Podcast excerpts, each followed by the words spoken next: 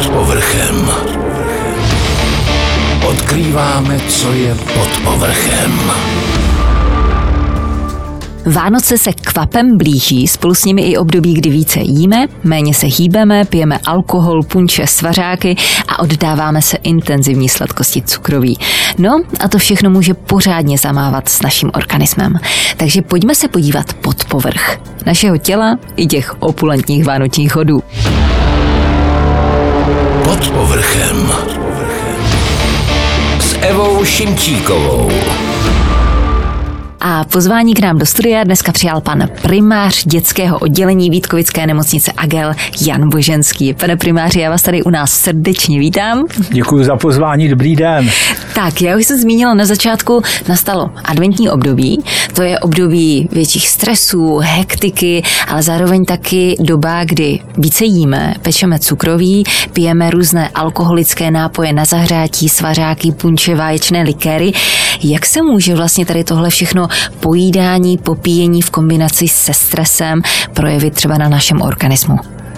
Tak záleží, jak dlouho tuhle aktivitu chceme vykonávat. My máme nějaký adventní období a samozřejmě jsou to nějaké čtyři týdny, ale bohužel my celý rok víceméně pijeme ty svařáky v nějaké jiné podobě, oddáváme se tomu nezdravému stylu života a tohle to samozřejmě v kombinaci s tím stresem určitě nevede k ničemu dobrému. To znamená, naše tělo nám to dříve nebo později poví ať už tím, že budeme mít vysoký krevní tlak, nebo že si zaděláme na nějaké problémy s hmotností, to znamená, budeme mít nadváhu nebo obezitu.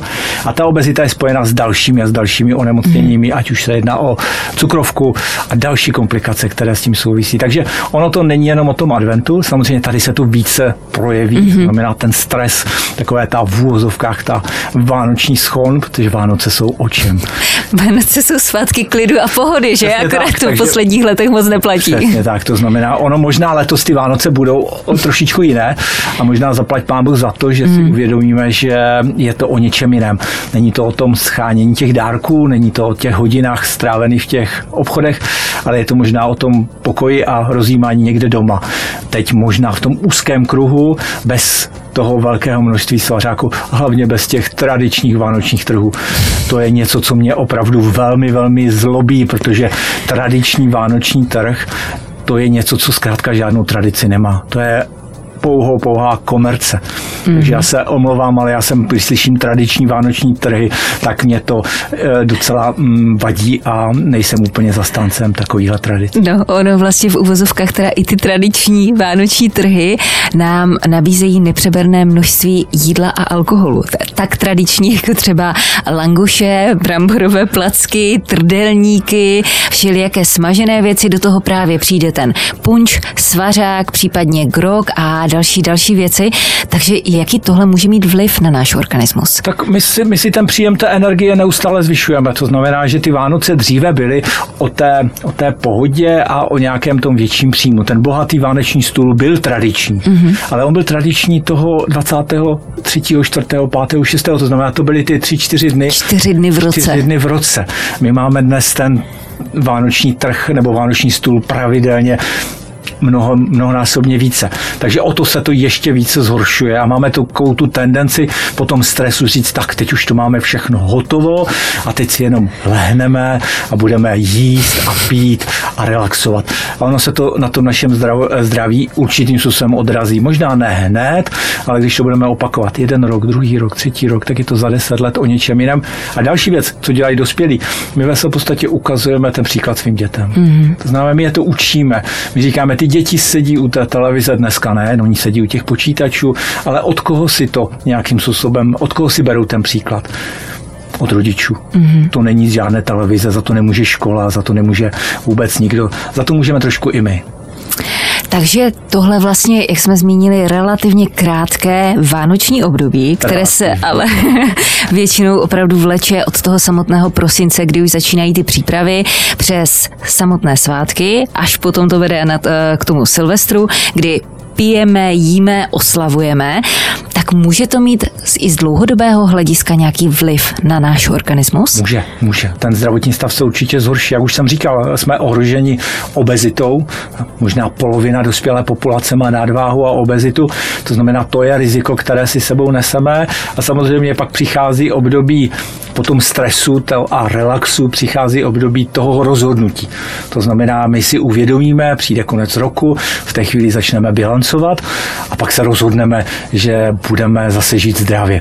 A to je takové to klasické cyklení těch potíží, kdy potom problému, který se rozhodneme řešit, tak většina z nás v tomhle období to stejně nevydrží a ten problém se zase bude opakovat. Takže ono je to základní chyba. My bychom si měli nejprve uvědomit, co děláme špatně, nebo respektive, co je pro naše zdraví to důležité, co je vůbec pro nás důležité. Hmm. Jestli je to ten obchod, jestli je to. Ale ten sociální kontakt je důležitý, takže samozřejmě ten bych určitě nevýmal z toho našeho životního stylu. Ale samozřejmě pak přichází ten leden, období těch eh, prvních rozhodnutí a, a takových těch věcí, které potom vedou, že se rozhodneme něco v své svém životě změnit.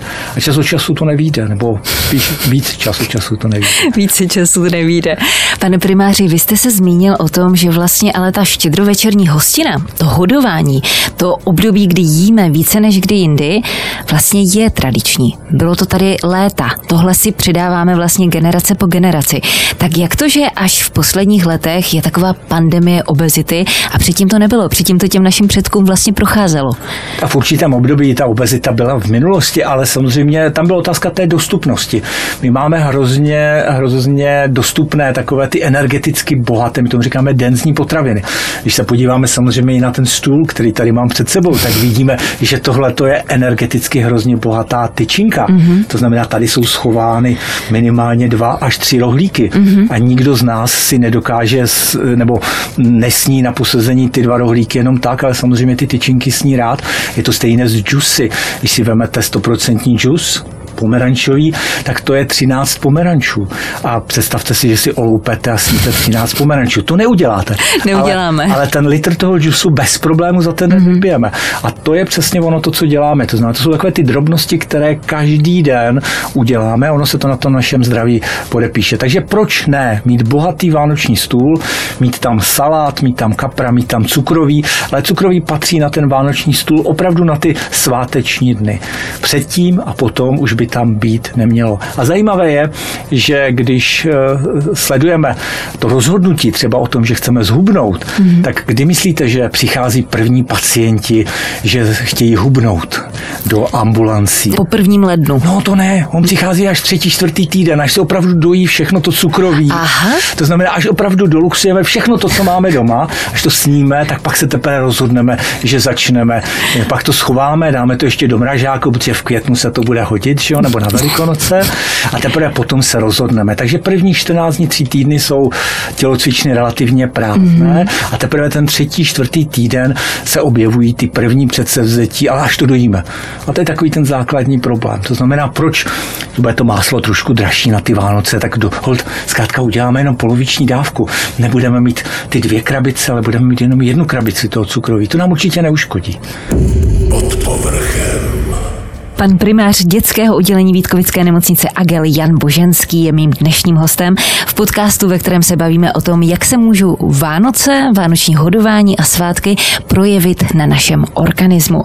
A, a pane primáři, já bych se jí zeptala, když už teda se bavíme o té tradiční štědrovečerní večeři, Máme to něčím nahrazovat? Máme se vydat třeba nějakou jako alternativnější cestou a odlehčit tady tohle v úvozovkách tradiční meny? Já bych asi odlehčil to období před a po a tu tradiční v úvozovkách vánoční večeři nechal takovou, jaká je. Ono přece jenom pro ty děti je to nějaký zážitek a asi by si, nebo asi by si mohli spojit ty Vánoce nejenom s babičkou, s dědečkem, ale i s tím, s tou večerní večeří, tak, aby byla taková, jaká je. Takže odlehčujeme spíše to období předtím a potom, ale ty tradice zachovávejme takové, jaké jsou. Samozřejmě nemusíme sníst ty porce kapra tři, nemusíme mít ten salát opravdu na velkém talíři, ale asi bych to, asi bych to neměnil. Takže s tím samotným pokrmem v podobě bramborového salátu s majonézou a smaženým kaprem v trojobalu nemáte až takový problém. Určitě jednou za rok, já si myslím, že to k Vánocům patří a, a mění to za každou cenu a nahradí to. Samozřejmě, když někdo nemá rád ryby a nebo, nebo bude chtít něco jiného, tak prosím, ale určitě bych to nějak, i ta majonéza v tomhle období tam patří, tečka. Když už jsme zmínili ty ryby, proč bychom vlastně měli jíst ryby? Třeba nejen na ten štědrý den, ale třeba v průběhu celého roku. Proč by se měly objevovat v našem jídelníčku? Tak oni jsou bohaté na tzv. omega-3 nenasycené masné kyseliny, to jsou takové ty vhodné tuky, které přispívají nebo chrání naše zdraví, chrání naše cévy a, a jsou určitě dobré. To znamená, pokud tu rybu dobře upravíme a neděláme ji pravidelně v tom trojobalu, pak to ztrácí ten svůj smysl, tak samozřejmě ta ryba je určitě vhodná a je to, je to obohacení toho našeho jídelníčku, to znamená, není to jenom o těch uzeninách a lépe na tu večeři mít tu rybu, než řekněme si ten párek. Pane primáři, když teda toho ne 1. ledna, ale až po těch čtyřech týdnech za vámi přijdou pacienti, klienti s tím, že potřebují schubnout, tak co jim radíte? tak my se prvně musíme zastavit a udělat si takovou tu analýzu toho rodinného chování. To znamená, co opravdu je problém, protože, jak už jsem říkal, je to otázka pitného režimu. My se všichni bojíme dnes těch kolových nápojů a je hrozba jako veliká a všichni víme, že ten kolový nápoj je špatný, ale už si říkáme ta sladká minerálka, no tak to je přece jenom takový. A ono je to právě ten velký rozdíl. Sladíme, sladíme přece medem. Med je obrovský mm-hmm. zdrojem energie. To, to jsou takové ty věci, takže analýza těchto drobností pak vede k tomu, že najdeme v tom stravovacím systému ty základní chyby a snažíme se postupně, to znamená krok za krokem, přemluvit, přemluvit tu rodinu k tomu, aby změnila své chování. Není to o hladovění, není to o žádné dietě, není to o žádném omezování, ba právě naopak. Ale samozřejmě toto je důležité na začátku si udělat tu analýzu, protože neexistuje všeobecně uplatnitelné doporučení. Existuje, ale ono mm. funguje. Jo, to znamená moc nejes, více se hýbej a to stačí Ano, ono je to jednoduché, ale tak jednoduché to opravdu není. Mm-hmm. No a teď právě, když teda se zaměříme na ten pitný režim a máme ty krásné modelové rodiny, které nepijeme kolové nápoje, nepijeme tady sice ne limonády, ale tu minerálku, ochucenou malinu, citron, pomeranč tu máme doma, na tom je postavený náš pitný režim. Tak co do sebe dostávají v podobě této tekutiny? Tak zaprvé je to minerálka, to znamená obsahuje to nějaké soli. Minerál je sůl, to znamená zatěžuje to náš kardiovaskulární aparát neuvěřitelně.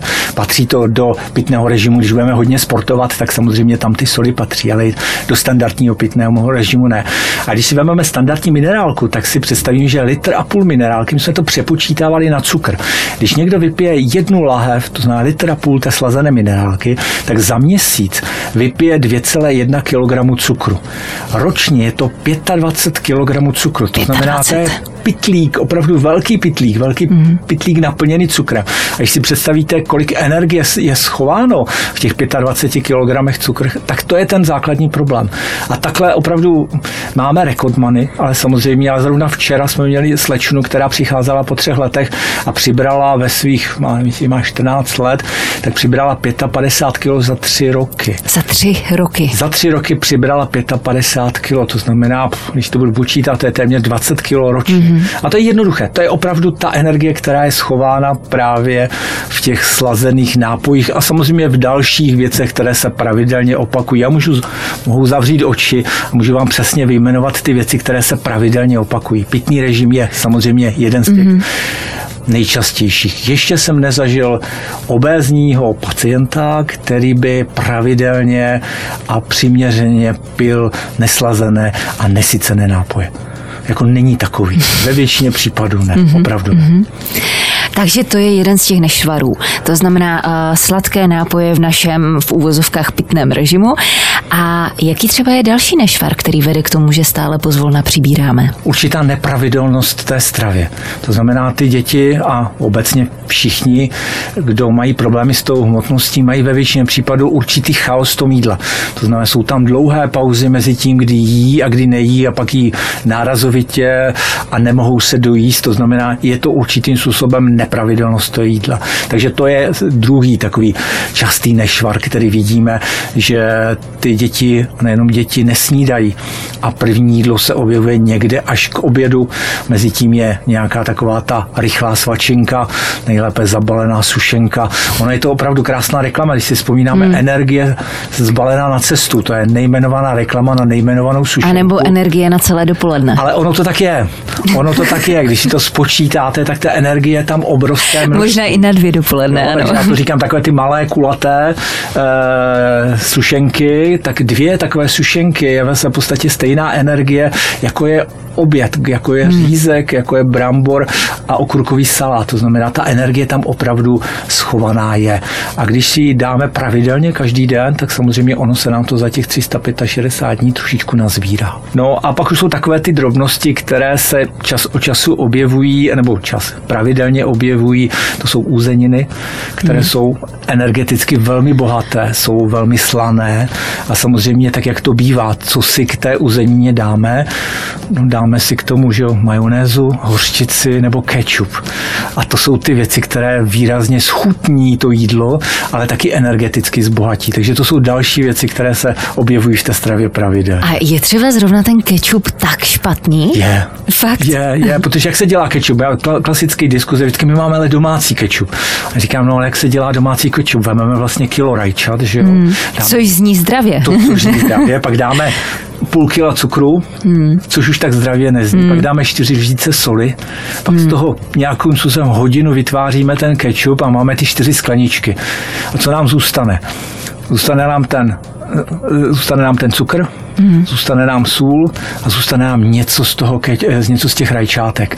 Ale je to hlavně, jak říkáme, ty děti jsou schopni s tím kečupem sníst cokoliv. To znamená, ten kečup je ochucovadlo, které výrazně zlepšuje ty chuťové vlastnosti a ty děti to sní. Takže to je, takže kečup, kečup by tam asi do toho stravovacího i ty majonézy nepatří. Ani ten domácí. Ani ten domácí. Já říkám, jedna lžíce kečupu rovná se energii, která je schovaná v jednom rohlíku. Mm. Takže a to je takový ten klasický problém, když máme dva, tři pár párky, to znamená, že každý ten párek je půl rohlíku, když si spočítáte, že sníme a můžeme se na tu večeři klidně dostat k energii, která se rovná 15 rohlíkům. Když to připočítáme na ty kilojouly, tak už jsme na nějakých 6-7 tisících kilojoulech hmm. a to je energie, která je na celý den. A opět se stane to, že se v té době ve v podstatě, když to všechno sníme, tak ta energie, která se nespotřebuje, tak se někde uloží. A v těle se energie ukládá zásadně do těch tukových buněk. Mm-hmm. Takže víme tady tři zásadní nešvary. Pitný režim, sladký pitný režim, sladká jídla, sušenky a podobné věci, uzeniny. Co je třeba další faktor, kvůli kterému přibíráme? Tak to jsou takové ty pověry nebo mýty. Já se ptám svých obézních eh, klientů nebo dětí, rodiny, jestli mohou jíst čokoládu. Čokoláda, vždycky otázka je ano nebo ne. Říkám, ano, čokoládu jíst můžete. Hmm. A teď se bavíme, co je to čokoláda.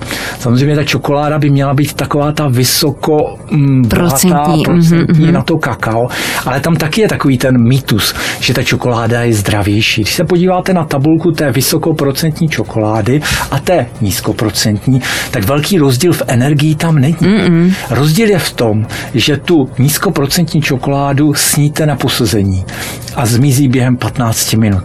Tu vysoko, eh, vysoko koncentrovanou nebo s tím vysokým obsahem kaká sníte kostičku. A to je ten základní rozdíl. To znamená, ano, můžeme si tu čokoládu dát, protože ve v podstatě nikdo tu tabulku na posezení nesní. Takže tady jsou takové ty mýty. Další mýt je oříšky. To znamená, já doporučuji oříšky jako popelka.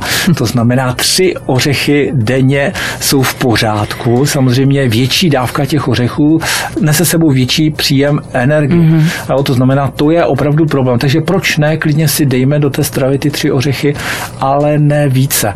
Tak to, je, to, je takový, to jsou takové ty mýty, které se často objevují a to ovesa v podstatě stačí, když začnete pravidelně pít, mm-hmm. budete mít pět až šest porcí za den a, a tady se dostaneme ještě k jedné věci, to znamená, to jsme říkali, co bychom neměli, a teď bychom měli říct, co bychom měli. A teď je otázka té zeleniny. Když se ptám, jíte ovoce a zeleninu? Ano, my jíme dostatek ovoce a zeleniny. Většinou to znamená, jíme ovoce a zeleninu žádnou. Mm-hmm. Takže doporučená denní dávka zeleniny pro dospělého člověka je 400 gramů. A to je jako minimální doporučená denní dávka. A teď jenom otázkou, kolik z nás dokáže každý den sníst 400 gramů zeleniny. A od toho se musíme nějakým způsobem odpíchnout. Takže to je to, co bychom měli.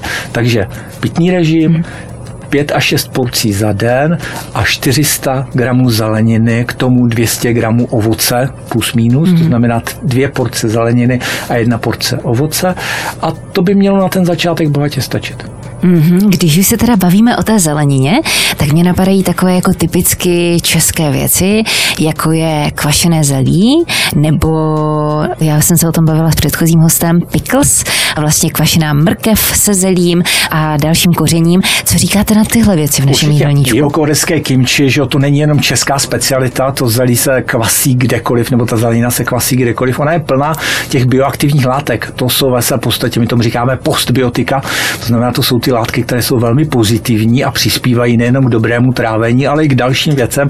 Takže proč ne?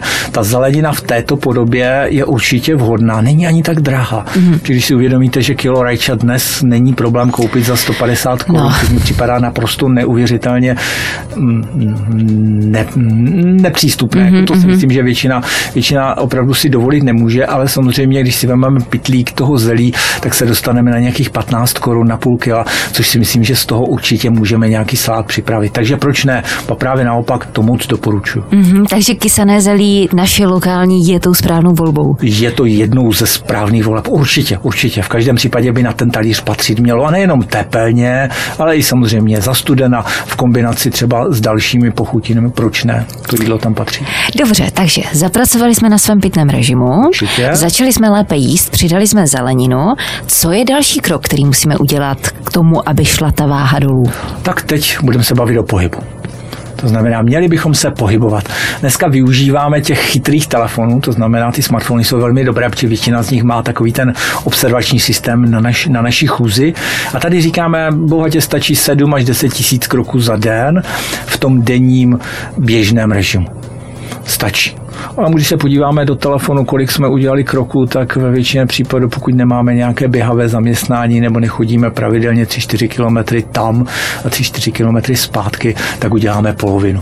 Mm. To znamená, že to je jedna z těch našich nešel. Takže chůze. Obyčejná, nepotřebujeme k tomu žádné vybavení, nemusíme si kupovat ani hůlky, stačí nám obyčejná chůze každý den. A když budeme potom chtít redukovat svoji tělesnou hmotnost, tak samozřejmě nějaké rozumné cvičení. Musíme si uvědomit, uvědomit, že pokud máme třeba 20, 30, 40 kg, a teď neříkáme nadváhu, ale máme více, tak je to obrovský pytel, obrovský ranec, který neseme na těch zádech. A jestli má někdo pocit, že se s tím letím dá dobře sportovat, tak nedá. To znamená, my musíme volit tu pohybovou aktivitu, která je přiměřená tomu našemu za a tělesnému stavu a nějaké tělesné kondici. Neznamená to, že nebudeme dělat vůbec nic, ale měli bychom myslet na to, že ty klouby, že to naše tělo trpí, to znamená žádné dosk skokové sporty, takovéhle aktivity určitě vhodné nejsou, takže chůze, jízda na kole, plavání. Mm-hmm. A pravidelně. Samozřejmě ta chůze, říkám, pevné boty s nějakou dobrou podrážkou a odhodlání, zkrátka vzít si sluchátka do uší a večer se jít na hodinu projít a já si myslím, že tohle by byl velice jednoduchý, relativně levný a pro naše zdraví velmi přínosný počin. Mm-hmm. Vy jste ještě teď si dal pozor na ten pojem nadváha a obezita. Kde je vlastně ta hranice? Kde přechází, kde už to není nadváha, ale už je člověk opravdu obezní? My k tomu, když budeme mluvit o dospělých, to je jednodušší, tak my používáme takzvaný body mass index, kdy spočítáme poměr naší tělesné hmotnosti k výšce a pokud se pohybujeme někde mezi 25 plus minus k těm 29, tak je to nadváha a pokud máme body mass index větší než 30, tak už je to obezita. Ono tak jednoduché není, budou určitě muskulaturní muži anebo i ženy, které budou mít hodně svalů a přitom ten body mass index bude odpovídat třeba nadváze a obezitě a pravda to nebude a opačně. Ale nicméně pro proto jednoduché řešení je ten body mass index. Najdeme to na každé internetové stránce těch možností a tam je to jasné. Ta tabulka vám ukáže, máte nadváhu, máte obezitu. Mm-hmm. Když už jsme teda i u toho pojmu nadváha, já jsem se setkala s informací, že ženy už ne, ne starší, ale ženy středního věku, by měly mít mírnou nadváhu. Že je to pro ně žádoucí. Ne být úplně jakoby v té normě, nebo nedej bože v podvýživě, ale že ta drobná, mírná, doslova mírná nadváha je pro to tělo i žádoucí. Budeme nadváha říkat, no není mírná, nemírná nadváha, je to nadváha. Ono asi je rozdíl eh, mezi tím, když jsme úplně jako na hranici nadváhy a obezity a na hranici to, toho, jestli jsme v normě. A tak dále, takže tam je to. Ale máte pravdu, není to jenom u žen, říká se, že u té starší generace, je to takzvaný paradox obezity, eh, pro eh, tu starší generaci těch pár kilogramů navíc, to znamená ta nadváha určitým způsobem eh, je protektivní. To znamená, mm prodlužuje jejich život a je pozitivní, ale musí tam být zachována ta fyzická aktivita. To mhm. znamená, ono to není jenom vždycky o té tělesné hmotnosti, o těch tabulkách, o tom, kde se zařadíme, ale o tom, jak jsme aktivní. To znamená, i ten člověk, který bude hodně aktivní a bude mít nějakou nadváhu nebo dokonce obezitu, bude na tom metabolicky lépe, než člověk, který bude mít tabulkově úplně všechno v pořádku, nebude se hýbat, bude jíst relativně málo, ale špatně, tak jeho metabolický stav, to znamená stav těla jeho jakoby vevnitř bude někdy horší než právě u toho, kdo bude mít těch pár kilo navíc. Takže neplatí to jenom pro ženy, platí to obecně pro populaci, řekněme si 60 plus, kteří, u kterých ta mírná nadváha, můžeme se na tom shodnout, mírná nadváha může a působí protektivně. Určitě. Tak já myslím, že tohle je dobrá zpráva. Teď pobavili jsme se teda o tom, eh, že máme zlepšit pitný režim, eh, vyhodit cukry, omezit sušenky a sladkosti, přidat na zelenině a více se hýbat, případně chodit. Když jsme se bavili o tom našem jídelníčku a jeho skladbě, tak na jaké potraviny a suroviny bychom se měli zaměřit v okamžiku, kdy hubneme? Já myslím, že bychom se na ně měli zaměřit, i když nehubneme. To znamená využívat, co bychom neměli využívat, to jsou polotovary. To znamená vyhýbat se polotovarům. Já myslím, že dnes koupit si bramborovou kaši v prášku je, nechci říct, že zločin, ale je to hloupost. A to tež platí i o ostatních potravinách. Takže myslím si, že si koupíme kousek masa místo té uzeniny, tak eh, ušetříme, protože to maso je určitě levnější než ta uzenina, která je plná řekněme si všeho ostatního, ale jenom ne té dobré svaloviny. Takže ušetříme na těchto základních, takže používat základní potraviny a myslet na to, že ta úprava nemusí být dlouhá. To mhm. znamená, můžeme se vyhnout tomu trojobalu, můžeme se vyhnout tomu smažení, pečení a tak dále. Můžeme upravovat chytře, rychle a zdravě. Takže lokální a čerstvé potraviny. procentně. Nemusí být drahé, ale samozřejmě. Tak jsme byli jsme o tom zelí. Já myslím, že kuře na zelí si myslím, že je recept, který je relativně levný a nají se celá rodina. A brambory s kmínem k tomu a je krásný a, oběd. Když si dáme máslo nebo čerstvý chléb, když si vezmeme na večeři chléb s máslem, a tak si myslím, že taky ne, určitě, a k tomu si vezmeme nějaké zakysané mléko, tak si myslím, že určitě pro své zdraví uděláme více, než když si dáme tři párky s kečupem. Tak, teď to rozklíčujme. Máme teda čerstvý chleba, který teda je sacharid, proti kterým se brojí. Dáme tam máslo jako zdroj tuku a teď si k tomu dáme kefírové mléko. Proč jsme udělali tady tuhle skladbu? No tak je to takový ten klasický, je to taková ta klasická dostupnost, co jsme měli v minulosti, že? Protože to bylo dostupné, to jsme měli chléb, máslo a nějaké to zakysané mléko, které bylo dříve dostupné a patří to do takové, určitě to není nic, jo, jsou to základní potraviny, které nejsou ochucené, které jsou plné, řekněme si to zakysané mléko právě těch vhodných bakterií a ten obyčejný chléb, ano, jsou to polysacharidy, jsou to cukry, ale jsou to cukry v jiné podobě. Není to ten koláž, není to ten bílý cukr, nejsou to ty sušenky, neobsahuje to nic dramaticky eh, špatného. Jenom abychom si uvědomili, my bychom měli pokrývat 60% naší energetické potřeby právě z cukrů. To znamená, neměli bychom si myslet, že když omezíme zcela ty cukry, a to se dostáváme k určitým formám diet, když bychom omezili zcela eh, ty cukry, že uděláme pro naše zdraví tak moc dobrého. Takže pozor na to, 80% cukrů, 20% bílkovin a 20% tuků. To je 100% a takhle bychom si měli tu stravu nějakým způsobem udržet. Takže ono ty složené cukry nejsou až tak úplně špatné. Takže chléb jako takový, obyčejný chléb nebo kmínový, nebo samozřejmě s nějakými zrníčky, takže určitě do té stravy patří. Pojďme se na to ještě podívat. Mluvíte o cukrech. Na druhou stranu tady panují eh, všelijaké fámy o tom, že cukr je bílý jed a zabíjí nás. Co si představím, co si mám představit pod tím pojmem cukry, které mám jíst? Eh, takhle, ono, je to, ono se to trošičku, mluvíme o sacharidech a pod tím patří ty cukry. Ono se to trošičku jako mění, ale pro, pro to vysvětlení je to jednodušší používat ten, ten slovo cukry, mm-hmm. ale samozřejmě jsou to ty složené cukry, to znamená, to je všechno, když si vezmeme ten chléb, vezmeme si jakékoliv pečivo, vezmeme si těstoviny, to znamená i ty brambory, všechno obsahuje nějakým způsobem ty složené cukry. Mm-hmm. Ale ty jsou v pořádku, protože oni se v tom těle musí nejprve zmetabolizovat a teprve z nich se vytvoří ty jednoduché cukry, které jsou jakoby ten obyčejný řepný cukr nebo jakýkoliv jiný cukr, ale ty potřebujeme, ale ty nedělají takové ty píky, to znamená nemají ten glykemický index odborně, nemají tak vysoký, to znamená nevytváří takovou tu, takovou tu rychlou rychlou chuť na to sladké. To znamená, že ono nevyvolávají ten, tu reakci toho organismu, že bychom produkovali velké množství inzulínu a pak za ním ve v podstatě máme rychlý pokles toho krevního cukru a zase máme hlad, zase máme chuť na něco sladkého. Takže to je takový ten klasický, asi pamatuju slečnu, která měla takové ty post aktivní pocity toho hladu a vždycky si vybrala, krásně to šlo vidět, ona si vybrala uh, banánový džus a je opravdu jedna z nejbohatších energeticky. Já si vybrala mhm. vždycky mhm. banánový džus, protože to bylo nejrychlejší, co si mohla vypít a si doplnila ty cukry. Takže pozor na to, sacharid a cukr, ale takový ten obyčejný cukr, když ho budeme mluvit, ale já bych hrozně nerad, aby byl takový ten pocit, že existují nějaké dobré a špatné cukry. Je to o tom, je to o tom množství. Mm-hmm. Jo, ta melasa, nebo takový ten třtinový cukr, nebo nedej bože ještě nějaký mnohem dražší cukr, on není lepší než ten obyčejný bílý cukr cukr. Je to vždycky o tom množství. Jestli si dáme tři lžičky té, toho třtinového cukru nebo tři lžičky toho bílého cukru, tak pro naše zdraví je to úplně to stejné. Vydáváme se pod povrch výživových mýtů s Evou Šimčíkovou. Pane primáři, ještě teda k těm sacharidům.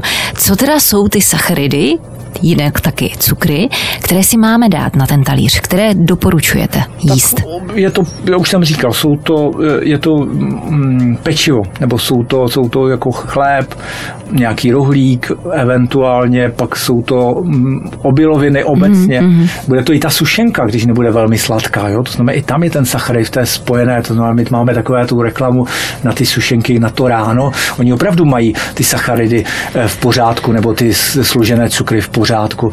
Ale samozřejmě jsou to i těstoviny. Ale obecně bychom ty sacharidy měli dávat během toho rána a dopoledne. Odpoledne už bychom měli to množství redukovat a večer už bychom měli převahu mít v té stravě bílkovinu a zeleninu. Ty sacharady by tam měly být už jenom v takové té menší doplňkové formě. Takže na večeři obecně doporučuji bílkovinu a hmm. zeleninu. Bílkovina není jenom maso, sír, ryba. Na to jsem se právě chtěla zeptat. Takže co řadíme do kategorie bílkovin? Tak maso, sír, ryby. Samozřejmě to jsou všechno věci, které všichni známe, ale zapomínáme na luštěniny zapomínáme na hrách, fazole, čučku. Které jsou ale tak vlastně na pomezí těch sacharidů a bílkovin. Ano, ale ve podstatě můžeme, můžeme večer používat právě ve smyslu toho, že nám doplní dostatek těch bílkovin. Ono to není úplně plnohodnotné, ale když to budeme, nebudeme to jíst každý den, budeme to jíst párkrát za týden, tak za prvé není to tak drahé, za druhé nás to nasytí, je to mnohem příznivější než ostatní ty sacharidy v té podobě, o kterých jsme mluvili, to znamená neobsahuje to ty rychlé cukry, které nám potom dělají problém. No a poslední teda položkou v tom jídelníčku je tuk. Tak jaké tuky volit? Protože tuk bychom asi jíst měli, že jo, v nějaké podobě. Tak eh, můžeme jíst samozřejmě tuky zdravé a tuky nezdravé. A teď je zase, zase se pohybujeme v tom množství. Opět eh, víme, že kolem těch 20% bychom měli pokrývat naši energetické, energetické potřeby v tucích a asi bychom měli preferovat ty tuky zdravé, to znamená ty polynenasycené masné kyseliny, takže ať už je to ten rybí tuk, nebo řepkový olej, nebo samozřejmě jiné typy oleje, které samozřejmě jsou obohacené právě nebo obsahují velké množství těch omega-3. Není to slunečnicový olej, samozřejmě ten olivový olej určitě patří do naší kuchyně, i když není tak typický pro mm-hmm. nás Evropany a asi některým hlavně dětem dělá problém jeho výrazná chuť. Mm-hmm. Takže tady říkáme jednoduše nahradíme to tím řepkovým olejem, který je stabilnější, když na něm budeme tepelně něco upravovat, tak je určitě lepší než ten olej olivový zase na, ty, na tu studenou kuchyň, takže olej olivový. Takže patří to obecně, když budeme jíst tu zeleninu, tak bychom se měli podívat na tu stravu, tu středo eh, mozkou a tam vždycky ta zelenina je kombinovaná s tím olejem, takže nezapomíná na to. To znamená, ten hlávkový salát s lžící olejem mnohem eh, efektivnější, než si ho dát bez toho oleje. Takže pamatovat si, že ta lžíce toho oleje nebo dvě lžíce oleje k té zelenině určitě patří. Pan primář dětského oddělení Vítkovické nemocnice Agel Jan Boženský byl hostem dnešního podcastu pod povrchem. Pane primáři, já vám moc děkuji za vaši návštěvu a úžasné povídání. Děkuji za pozvání a přeji všem hezký den. Já přeji také krásný den a budu se těšit zase u dalšího dílu podcastu pod povrchem. Pod povrchem. S Evou Šimčíkovou.